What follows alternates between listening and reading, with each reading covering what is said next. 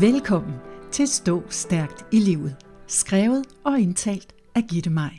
Stå Stærkt i Livet-serien indeholder 52 afsnit, der hver især har præcise, kortfattede og unikke budskaber til, hvordan du finder ind til styrken i dig.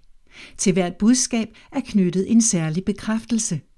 Denne serie indeholder derfor også podcasten Bekræft dit liv og en introduktionspodcast, der begge understøtter og forklarer seriens formål.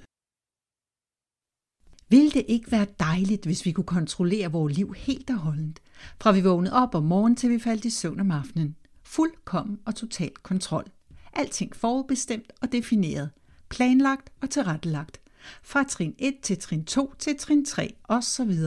Kontrol med kontrol på. En snorlige vej uden forhindringer, uden modstand. Intet uforudset, ingen overraskelser, ingen tilfældigheder, men heller ingen eventyr. Et eventyr er nemlig uden for kontrol, ellers ville det jo ikke være et eventyr. Forestil dig, at du siger til et barn, nu skal vi rigtig på et kontrolleret eventyr. Der røg barnets forestillingsevne og fantasidurk på jorden. Prøver du at kontrollere dit liv? Brug lige et par sekunder til at tænke over det. Jeg tror, at de fleste vil sige ja. Kan man overhovedet forestille sig at leve et liv uden kontrol? I mange samfund er præmissen for at leve et ordentligt liv kontrol. Både den kontrol, man selv lægger ind over sit eget liv, og den kontrol, der er samfundsreguleret. Love, regler, forordninger, der skal kontrollere og regulere borgernes adfærd. Vi lærer fra tidligt i livet, at tillid er godt, men kontrol er lidt bedre. Og hvis man nu bare kan kontrollere sit liv, så skal det nok gå, så er succesen garanteret hjemme. Eller er den nu det? I sin bog Big Magic giver forfatteren Elizabeth Gilbert, der også er kendt for bestselleren Eat Pray Love, sit bud på, hvor lidt hun egentlig kan kontrollere.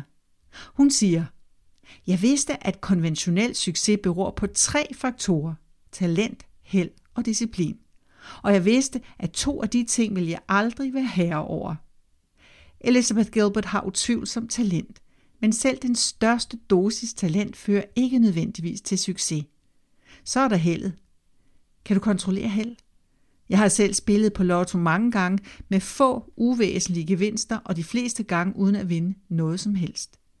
Der har heldet i hvert fald ikke stået mig bi. Held er en troløs ven, man skal passe på med at forfalde til. Den sidste faktor, hun nævner, er disciplin. Der har hun fat i noget. Selvdisciplin kan du til en vis grad kontrollere. Den er din egen. Hårdt arbejde kan ingen tage fra dig. Men hvis det hårde arbejde alene udføres, fordi du tror, at du kan kontrollere og opnå et ønsket resultat, så kan det være, at du bliver skuffet. Jeg fandt dette citat af forfatteren Maya Angelou.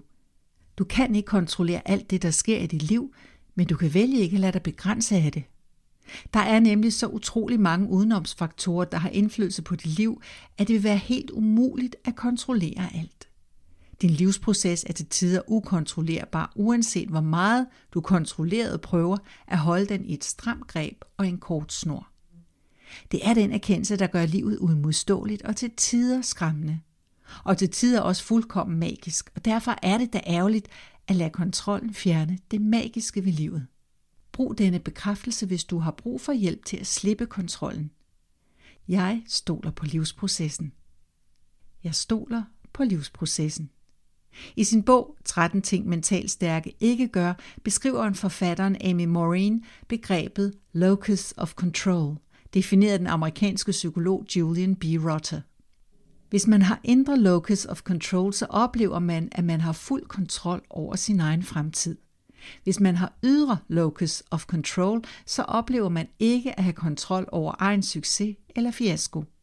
Uanset hvilken type du er, så er det som altid i balancen af det indre og ydre kontrolrum, at det er godt at befinde sig. Så du skal være opmærksom på, hvad du egentlig kan kontrollere, og hvad du slet ikke kan kontrollere, og ikke mindst, hvad din holdning til kontrol er. Du kan for eksempel ikke kontrollere, hvad andre mennesker tænker og synes om dig, uanset hvor meget du forsøger at kontrollere deres indstilling til dig. Du kan desværre heller ikke kontrollere, om heldet følger dig. Men hvis du er god til at manifestere, så kan du måske godt. Men det er lidt usikkert, ikke? Men du kan til gengæld kontrollere din adfærd og hvordan du behandler andre mennesker. Du kan kontrollere din arbejdsindsats, men ikke et ønsket resultat af den. Og så videre, og så videre. Er det frygt, der gør, at du ønsker at være i kontrol? Når du slipper kontrollen, hvad kan der så ske? Inspireret af Amy Morins fantastiske og meget anbefalelsesværdige bog, får du her spørgsmål, som du kan stille dig selv, hvis du er bange for at slippe kontrollen.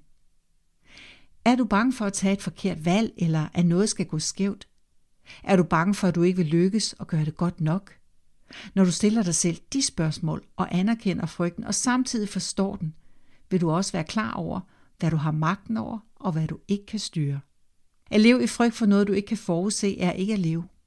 Hvis vi endelig skal vælge et frygtperspektiv, så er det netop frygten for ikke at leve. At vælge en livsstrategi, hvor kontrollen er den styrende faktor, kan være som at leve i et fængsel. Jeg har absolut selv været styret af kontrol, har gerne ville prøve at kontrollere resultatet. Især har jeg brugt alt for meget tid og fokuseret på, hvad andre måtte mene om mig. I dag er jeg mere eller mindre indifferent. Hvilken lettelse! Ikke mindst fordi jeg efter bedste evne og så vidt jeg ved behandler folk pænt. Så hvis jeg vækker antipati hos nogle mennesker, så siger det måske mere om dem, end det gør om mig. Husk at bruge bekræftelsen. Jeg stoler på livsprocessen. Sig den igen og igen, så du husker dig selv på, at du står stærkt i livet, når du ikke lader kontrollen styre dig, men i stedet fokuserer på din tillid til livsprocessen. Tillid til, at det du bidrager med til verden er nok, og at alt er godt, og det hele løser sig. Bekræftelsen kan du også gentage for dig selv, mens du lytter til musikken, der afslutter denne podcast.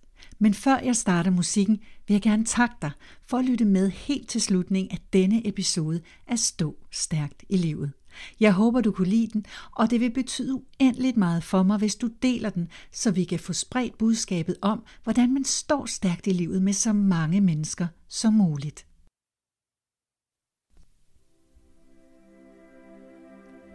Jeg stoler på livsprocessen.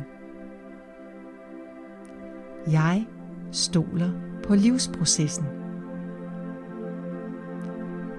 Jeg stoler på livsprocessen.